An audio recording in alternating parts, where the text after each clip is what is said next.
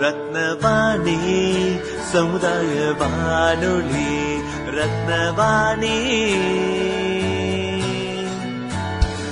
உங்க பிரச்சனைய சொல்லுங்க தீர்வைய உடனே கேளுங்க வெளியே வந்து குரல் கொடுங்க.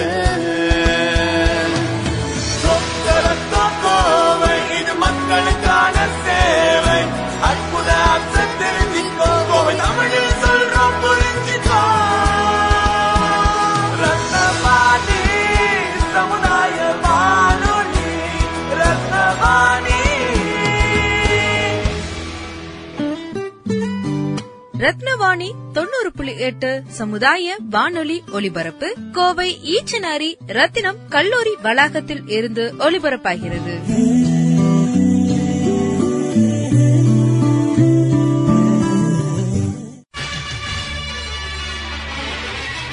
நம ரத்னவாணி சமுதாய பண்பலை தொண்ணூறு புள்ளி எட்டில் கருங்கல்லை சிற்பமாக செதுக்கிய சிற்பிகள் போல தடைக்கற்களை படிக்கற்களாக மாற்றி வெற்றி வாகை சூடிய சாதனையாளர்களை கொண்டாடும் வெற்றி சிகரம். வெற்றி நிச்சயம். இது வேத சத்தியம். கொள்கை வெல்வதே நான் கொண்ட லட்சியம். ரத்னவாணி சமுதாய வானொலி தொண்ணூறு புள்ளி எட்டில் இணைஞ்சிருக்கீங்க. நான் உங்கள் சிநேகிதன் மகேந்திரன். இது சாதனையாளர்களை கொண்டாடும் வெற்றி சிகரம் நிகழ்ச்சி. இன்றைய வெற்றி சிகரம் நிகழ்ச்சியில் நம்ம கூட இணைஞ்சிருக்கிறாங்க தன்னம்பிக்கை பேச்சாளர் மதுரை ராமகிருஷ்ணன். வணக்கம் சார். வணக்கம் வணக்கம் வணக்கம். இந்த இனிமையான தருணத்தில் உங்களை சந்திக்கிறதுல ரொம்ப மகிழ்ச்சி. உங்களை பத்தின அறிமுகம் நம்ம நேயர்களுக்காக ஆ, ரத்னவாணி நேயர்கள் அத்தனை பேருக்குமே ஒரு மிகப்பெரிய ஒரு வணக்கம் நல்ல ஒரு விஷயங்களை கேட்பதற்காகவும் நல்ல விஷயங்களை ஒரு செவி வழியாக அதை கடத்தி செல்ல வேண்டும்ன்ற ஒரு மிகப்பெரிய முயற்சியில் இருக்கக்கூடிய ரத்னவாணி எஃப்எம் அத்தனை பேருக்குமே முதல்ல வாழ்த்துக்களும் வணக்கங்களும். நான் வந்து நம்மளுடைய சொந்த ஊர் மதுரை. சின்ன வயதுல வந்து அதிகமான இலக்கிய வட்டங்களுக்கு நிறைய போவோம் சாலமன் பாப்பையாவுடைய பேச்சுக்கள்ல இருந்து எல்லாமே கேட்டு அதுக்கப்புறம் சன் தொலைக்காட்சியில அசத்த போதியார் நிகழ்வு பண்ணோம். சுகி சிவம் ஐயாவினுடைய பேச்சுக்கள் அதிகமாக கேட்டோம். பர்வீன் சுல்தானாமா இப்படியான மேடை பேச்சாளர்களுடைய பேச்சின் மூலமா பேச்சுன்றது ஒரு பெரிய ஆயுதம் அப்படின்ற ஒரு விஷயம் தெரிய வந்ததுக்கு அப்புறம் இப்ப இன்ஸ்டாகிராம்ன்றது ஒரு தளமா இருக்கு. இளைஞர்கள் மத்தியில் இயங்கக்கூடிய ஒரு தளம். அந்த இன்ஸ்டாகிராம்ல வந்து ஒரு நிமிடத்துல வந்து ஒரு நல்ல விஷயத்தை கடத்தி விட முடியாதா ஒரு சிந்தனையை கடத்திட முடியாதா அப்படின்ற ஒரு முயற்சியின் மூலமா ஒரு நிமிட கதை அப்படின்னு கொண்டு வந்தது. அந்த ஒரு நிமிட கதைன்றது இன்னைக்கு மக்கள் மத்தியில நிறைய ரீச் ஆயிருக்கு. மதுரை ராமகிருஷ்ணன் ஐடியில போய் பார்த்தோம்னா நிறைய வாழ்வியல் சார்ந்த ஒரு நிமிட கதைகளா கதைகளை ஒரு ஆயுதமாக பயன்படுத்திட்டு இருக்கோம். எப்படி இந்த உங்க- உங்களுக்கு இந்த ஆர்வம் வந்து இந்த ஒரு நிமிடத்துல கரெக்டா அந்த கதையை அப்படி அந்த ஒரு ஒரு வாழ்க்கையோட அர்த்தத்தை அப்படி ஒரே நிமிடத்துல அப்படி கொடுக்கணும் அப்படிங்கிற ஆர்வம் எப்படி வந்துச்சு உங்களுக்கு? அதாவது இன்ஸ்டாகிராம்ல ஒரு நிமிஷம் தான் நமக்கு டைம் கொடுக்குறாங்க. ஒரு நிமிடத்தில் கொடுக்கணும்ன்ற மாதிரியானது இல்ல நம்மகிட்ட சொன்னா முப்பது நிமிஷம் கூட ஒரு கதையை சொல்லலாம். கம்பராமாயணத்தை ரெண்டு வகையா சொல்லலாம் சார். ஒரு ராமாயணத்தை ரெண்டு வகையா சொல்லலாங்க.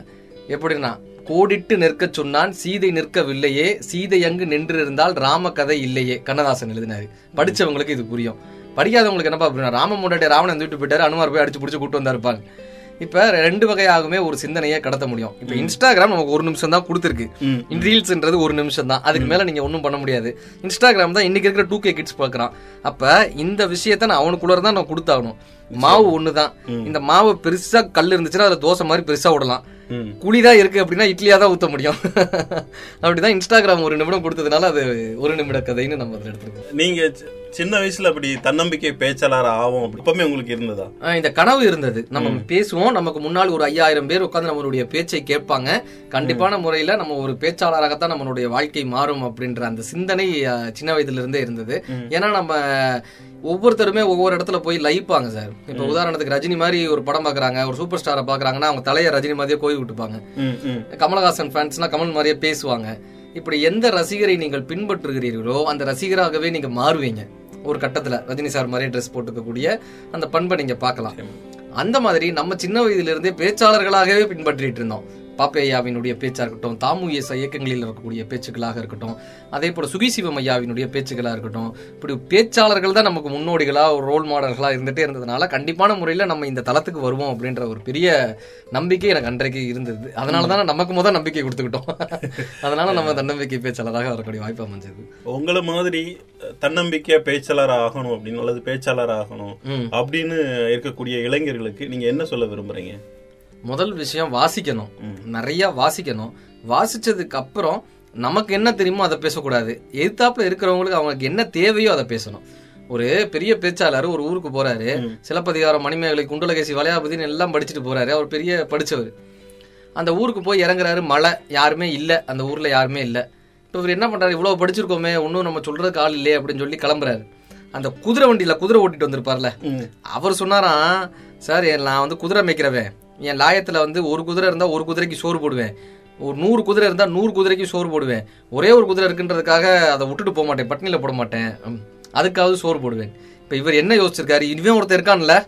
இவன் ஒரு ரசிகர் தானே அவனை உட்கார வச்சு அவன் சிலப்பதிகாரம் மணிமேகலை குண்டலகேசி வளையாபதி மூணு மணி நேரம் பேசிட்டு சந்தோஷமா அப்பான்னு இருக்காரு அவன் சொல்லிக்க நான் குதிரை மேய்க்கிறவன். என் குதிரை லாயத்துல ஒரே ஒரு குதிரை இருக்குன்றதுக்காக ஆயிரம் குதிரை கொள்ளையே அதுக்கே போட மாட்டேன். அப்ப இன்னைக்கு பேச்சாளர்களை நாம எப்படி பாக்குறோம் அப்படின்னா பட்டிமன்றங்களாக இருக்கட்டும் இல்ல வேறு வகையான இடங்கள்ல கூட தனக்கு என்ன தெரியுமோ அதை தான் பேசிக்கிட்டே இருக்காங்களே தவிர எதிரில் இருக்கக்கூடிய மக்களுக்கு என்ன தேவையோ அதை பேசுபவர்கள் தான் சிந்தனையாளர்களாக வர்றாங்க உருமாறுறாங்க. அப்படி தன்னை பேச்சாளராகவோ சிந்தனையாளராகவோ வடிவமைக்கணும்னா முதல் விஷயம் அவங்களை தன்னை சுய சிந்தனை பண்ணணும். ரெண்டாவது விஷயம் வாசிக்கணும். வாசிச்சதை அவங்க யோசிச்சு பார்க்கணும். இது சரியா தவறான்றதை யோசிச்சு பார்க்கணும். அவங்களுடைய சுய சிந்தனைகளை மக்களுக்கு கடத்தணும். இதுதான். இப்போ உள்ள உலகம் வந்து நவீன டிஜிட்டல் உலகமா இருக்குது. இதுல வந்து வாசிப்பு திறன்கிறது வந்து இளைஞர் மத்தியில வந்து அதிகரிச்சுக்குன்னு நினைக்கிறீங்களா? அல்லது குறைஞ்சிட்டு வருதுன்னு நினைக்கிறீங்களா? இல்ல புத்தக திருவிழால பேசும்போது கூட நாங்க சொன்னோம் இன்றைக்கு அதிகமாக புத்தகங்கள் வாங்கப்படுகிறது. ஆனால் வாசிக்கப்படுகிறதான்றதுனா அது ஒரு கேள்விக்குறிதான் ம். வாசிப்பு என்பது ஒரு தவம். வாசிப்பு என்பது ஒரு பொறுமையினுடைய அடையாளம். வாசிப்பு என்பது தன்னைத்தானே பார்க்கக்கூடிய ஒரு இடம். இந்த உலகத்திலிருந்து கொஞ்ச நேரம் நம்ம விடுபட்டு வேற உலகத்துக்கு போகணும் அப்படின்னா வாசிப்பு ரொம்ப கை கொடுக்கும். ஆனா இன்னைக்கு வாசிப்பினுடைய தரம் அதிகரிச்சிருக்காருன்னா ஒரு ரெண்டு தலைமுறைக்கு முன்னாடி வாசிப்புன்றது அதிகமா இருந்துச்சு. இன்னைக்கு மீடியாக்களும் சோஷியல் மீடியாக்களும் அதிகமா வந்ததுக்கு அப்புறம் FB-ல ஒரு நாலு பேராக்கு அப்புறம் ஒருத்தர் எழுதினாலே படிக்க மாட்டாங்க. ஃபேஸ்புக்லயும் சரி இல்லை இன்ஸ்டாகிராம் சரி நாலு வரைக்கும் மேல ஒருத்தர் எழுதுனா வாசிக்க மாட்டாங்க அவங்களுடைய வாசிப்பினுடைய திறன் குறைந்திருச்சுன்னு சொல்றதை தாண்டி இந்த தலைமுறை வாசித்தல் தலைமுறை கிடையாது கேட்டல் கேட்டல் தலைமுறை. கேட்கறாங்க நல்ல விஷயங்களை கேட்கறதுக்கு தயாரா இருக்காங்க ஆனா எனக்கு வாசிக்கிறதுக்கான அந்த பொறுமையை இன்றைய தலைமுறை எழுந்துட்டு வந்திருக்காங்க. ஆனா நல்ல விஷயங்கள் ஏதோ ஒரு வகையில அவங்க கிட்ட போய் சேருது அப்படின்றதுல ஒரு மகிழ்ச்சி போன தலைமுறையை விட இந்த தலைமுறை கேட்டல் தலைமுறையா இருக்காங்க நிறைய விஷயங்களை கேட்கறாங்க கற்றலில் கேட்டல் நண்டு நிச்சயமா நண்பர் கூட சொன்னாரு இப்போ ஆடியோ புக்குங்கிறது வந்து ரொம்ப ரீச். ஆயிட்டு வந்துட்டு இருக்கு. எல்லாரும். பாட்காஸ்ட் அந்த அந்த தளங்கள் வந்து நிறைய அதிகமாயிட்டு இருக்கு அதனால வந்து புத்தகங்களை வந்து செவி வழியா கேட்டுக்கிறாங்க இப்போ உள்ள தலைமுறைகள் ரத்னவாணி எப்பவும் நல்ல விஷயங்களை கொண்டு போய் மக்களுக்கு கொடுக்கறது இல்லையா? அந்த மாதிரியான ஒரு நல்ல பேச்சு என்பது நாலு புத்தகங்களுக்கு சமம். ஏன்னா நம்ம ஒரு நா ஒரு பத்து புத்தகம் படிப்போம். இந்த பத்து புத்தகங்கள்ல பார்த்தோன்னா அதிகபட்சம் ஒரு பத்து விஷயம் தான் நல்ல விஷயம் கிடைக்கும். ஒரு முந்நூறு பக்கங்கள் கொண்ட ஒரு புத்தகம் படிச்சு அதை நம்ம சாறு பிழிஞ்சு எடுத்தோம்னா.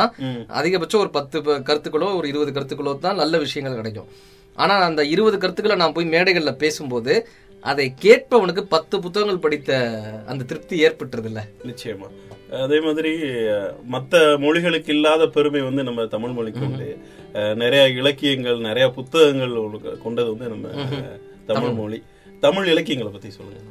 அதாவது எந்த மொழிகளிலுமே இல்லாத ஒரு மிகப்பெரிய ஒரு விஷயம் என்னன்னா தமிழ் மொழி மூன்றுலையுமே இயங்கும். இயல் இசை நாடகம்னு மூணு தளங்கள்லையுமே இயங்கக்கூடியது. ஜஸ்டிஸ் மகராஜன் அவர்கள் சொல்லுவாரு எங்க வீட்டு வாசல் தாங்க நான் உலகத்திலேயே பிரமிப்புன்னு நினைச்சிட்டு இருந்தேன். பெரிய சாலைன்னு நினைச்சிட்டு இருந்தேன். ஆனா மதுரைக்கு போனதுக்கு அப்புறம் மதுரையினுடைய சாலை தான் பெருசுன்னு நினைச்சேன். சென்னைக்கு வந்ததுக்கு அப்புறம் அண்ணா சாலை தான் பெருசுன்னு நினைச்சேன். டெல்லிக்கு போனோடனே அங்க இருக்கக்கூடிய சாலை தான் பெருசுன்னு நினைச்சேன். லண்டன் போனதுக்கு அப்புறம் அங்க இருக்கிற சாலை பெருசுன்னு நினைச்சேன். என்னுடைய பிரமிப்பு மாறிக்கிட்டே வந்தது. ஆனா தமிழை படிச்சேன். அதுக்கப்புறம் எத்தனை மொழிகள் படிச்சாலும் தமிழ் மீது கொண்ட பிரமிப்பு எனக்கு போகவே இல்லைனாரு ஏன்னா எனக்கு தெரிஞ்சு இந்த மாதிரியான நிலையாமையை தமிழ் சொல்லியிருக்கு காதலை சொல்லியிருக்கு அறத்தை சொல்லியிருக்கு பொருளை சொல்லியிருக்கு எல்லாவற்றிற்கும் தமிழுக்கான தீர்வு இருக்கும். இப்படி ஒரு பாடல் தமிழ்ல இருக்கான்னு ஆச்சரியமான ஒரு பாடல் தமிழ்ல இருக்கு. பட்டினத்தார் எழுதியிருப்பாரு ஒரு மனுஷன் பிறவியிலிருந்து பிறப்பிலிருந்து இறப்பு வரை எப்படின்னு ஒரு பாட்டுல இருக்கு. உருமடமாதும் ஒருவனுமாகி இன்ப சுகம் தரும் அன்பு பொருந்தி உணர்வு கலந்து ஒழுகிய விந்து ஊறு சுரோனிதம் மீது கலந்து பணியிலோர் பாதி சிறுதுளி மாது பண்டியில் வந்து புகுந்து திரண்டு பதுமடற்கமடம் இதுவென்றாகி பார்வை மெய் வாய் செவி கால் கைகள் என்றே உருவமுமாகி உயிர் வளர் மாதம் ஒன்பதும் ஒன்றும் நிறைந்த மடந்தை உதரமகன்று புவியில் விழுந்து யோகமும் வாரமும் நாளும் அறிந்து மங்கையர் சேனை தாரணை ஆடை மடமயில் கொங்கை அமுது உண்டு ஓரறிவு ஈரறிவு ஆகிய வளர்ந்து ஒளிநகை ஊரல் இதழ் மடவாக உவந்து முகந்திட வந்து தவழ்ந்து மடியிலிருந்து வாயிருப்போ என நாமம் விளம்பி உரைமணி ஆடை அரைமணி ஆட உண்பவர் தின்பவர் தங்களோடு உண்டு. தெருவினில் இருந்து புழுதி அடைந்து தேடிய பாலரோடு கூடி நடந்து அஞ்சு வயதாகி விளையாடியே. உயர்தெரு ஞான குரு உபதேச முத்தமிழின் கரைகளும் கரைகண்டு வளர்பிறை என்றே பலரும் விளம்ப. வாழ்பதினாறு பிரயாயம் வந்து. பதினாறு வயசு அந்த என்னப்பா பண்ணுவான். மயிர்முடி கோதி தலை அப்படி கோய் விட்டு போனான் மயிர்முடி கோதி அறுபது நீல வண்டமர் தந்தொடை கொண்ட புனைந்து மணிப்பொன் விளக்கு பணியும் அழிந்து மாதகர் போதகர் கூடி வணங்க மதன சுரூபன் இவனென மோக மங்கையர் கண்டு மருண்டு திரண்டு விரிவிலி கொண்டு சுழிய எறிந்து மாமையில் போல் அவள் போவது கண்டு பொண்ணை பார்க்க ஆரம்பிச்சிருவானா? மாமையில் போல் அவள் போவது கண்டு மனது பொறாமல் அவள் பின்னால் சென்று மங்கள செங்கல சந்திகள் கொங்கை மருவ மயங்கி இதழமுது உண்டு தேடிய மாமுதல் சேர வழங்கி அந்த பொண்ணை போய் காசை கொடுத்துருவானா? தேடிய மாமுதல் சேர வழங்கி ஒரு முதலாக முதுபொருளாக தேடிய தனங்களை வம்பில் இழந்து மதன வதன சொரூபம் இதுவென்று வாலிப கோலமும் வேறு பிரிந்து வளமையும் மாறி இளமையும் மாறி வன்பல் விழுந்து இரு கண்கள் இரண்டு வாயறியாது விடாது முழிந்து துயில் வரும் நேரம் இருமல் புறாது துகிலும் இழந்து சுனையும் அழிந்து தோகையர் பாலகர் ஓரணி கொண்டு கலியுகம் மீதினில் இவர் மரியாதை கண்டவர் நெஞ்சம் சஞ்சலம் மிஞ்ச கலகலவென்று மலசலம் வந்து கால்வழி மேல்வழி சேர நடந்து தெளிவுமின்றி உரைதடுமாறி சிந்தையும் நெஞ்சமும் உலர்ந்து தவின்று திடமும் அழிந்து தினமும் அழிந்து தேரினல் ஆதரவு எதுவென நொந்து மறையவன் வேதம் எழுதியவாறு வந்தது கண்டம் என்று தெளிந்து இனியன கண்டம் இனியன துந்தம் மேதினி வாழ்வு நிலாதினி என்று கடன்முறை பேசும் என உரை நாவும் தங்கி விழுந்து கையால் முழிந்து கடைவாய் கஞ்சி ஒளிகிட வந்து பூதமும் நாளும் சுவாசமும் நின்று நெஞ்சு தடுமாறி வரும் நேரமே ஹார்ட் அட்டாக் வந்துருமா? நெஞ்சு தடுமாறி வரும் நேரமே உச்சடையும் சிறு குஞ்சமும் விஞ்ச யாருப்பா வர்றாங்கன்னு? உச்சடையும் சிறு குஞ்சமும் மிஞ்ச மதகும் இரண்ட வடிவம் இளங்க மாமலை போல் எம தூதர்கள் வந்து வளைகுடு வீசி உயிர்குடு போக மைந்தர் வந்து குனிந்து நொந்து மடியிலிருந்து மனைவி புலம்ப பழையனர் காணும் என்பர் அருகிலார் பஞ்சு பறந்தது என்பர் பந்தர் இடுமென வந்து பறையிடை முந்தி பிணம் வேக விசாரியும் என்று ஏவும் சிலர் பனித்துகில் துஞ்சக கலபமணிந்து பாவமே செய்து நாரும் இந்த உடம்பை வரிசை கெடாமல் எடுமென ஓடி மைந்தர் வந்து குனிந்து சுமந்து கடுகி நடந்து சுடலை அடைந்து விறகிடை மூடி அனல் கொடு போக வெந்து விழுந்து தனிந்து நாணங்கள் உருகி எலும்புகள் கருகி உருபிடி நீரும் இல்லாத உடம்பை நம்பும் அடியேனை இனி வாழ்த்துமேன்னு தமிழ்ல ஒரு பாட்டு இருக்கு. ஆஹா அற்புதம். பிறப்புல இருந்து இறப்பு வரைக்கும் இது பேர் உடற்கூற்று வண்ணம்னு பட்டினத்தாரினுடைய ஒரு பாடல். இப்படி தமிழ் சொல்லாத விஷயங்கள் கிடையாது. அந்த கால சங்க தமிழ்ல இருந்து பாரதிய காலத்து தமிழ்ல இருந்து உரைநடை தமிழ்ல இருந்து இன்னைக்கு கண்ணதாசர் ஐயாயில இருந்து வைரமுத்து ஐயால இருந்து நாமுத்துக்குமார் வரை யுகபாரதி வரை தமிழ் தன்னை ஒவ்வொரு கெட்டார் போல மாற்றிக்கொண்டே இருக்கிறது. அந்த அழகியல் என்றும் குறையாமல் இருக்கிறது. அதனாலதான் பாரதிதாசன் சொல்லுவாரு கனியிட ஏறிய சுளையும் முற்றல் கலையிட ஏறிய சாரும் பனிமலர் ஏறிய தேனும் காய்ச்சி பாகிட ஏறிய சுளையும் நனிப்பசு பொழியும் பாலும் தென்னை நல்கிய குளிரில நீரும் இனியன என்பேன் எனினும் தமிழை என்னுயிர் என்பேன் கண்டீர்னர் இவ்வளவு அழகா தமிழ் பேசுறீங்க. மதுரையில பிறந்ததுனாலயா அப்படின்னு இல்ல. மதுரைக்குல என்ன ஒரு சிறப்பம்சம் இருந்ததுன்னா நிறைய மன்றங்கள் இருந்தது. நிறைய மன்றங்கள் இருந்தது. பேச்சு கேட்பதற்கான மன்றங்கள் இருந்தது. அதனால அதை கேட்பதற்கான தமிழினுடைய சார்கள் கேட்பதற்கான வாய்ப்புகள் இருந்தது. தவிர எந்த ஊர்ல இருந்தாலுமே தமிழினுடைய இது இருக்கும். நம்ம நேர்களுக்காக ஒரு நிமிட கதை ஒரு ஒரு கதை. வாழ்க்கையில சார் நம்ம முடிஞ்ச அளவுக்கான முயற்சிகள் பண்ணணும். சில விஷயங்கள் சக்சஸ் ஆகும் சில விஷயங்கள் சக்சஸ் ஆகாது. ஒருத்தர் இன்டர்வியூக்கு போயிருக்காரு. ரயில்வே இன்டர்வியூக்கு போயிருக்காரு. அந்த ரயில்வே இன்டர்வியூவில் கேட்டிருக்காங்க எங்க நீங்கள் வந்து ஒரு தண்டவாளம் ஆப்ரேட் பண்ணுறேன் மதுரையிலேருந்து ஒரு ட்ரெயின் வருது திண்டுக்கல்லேருந்து ஒரு ட்ரெயின் வருது. ரெண்டும் ஒரே தண்டவாளத்தில் வருது. என்ன பண்ணுவீங்க?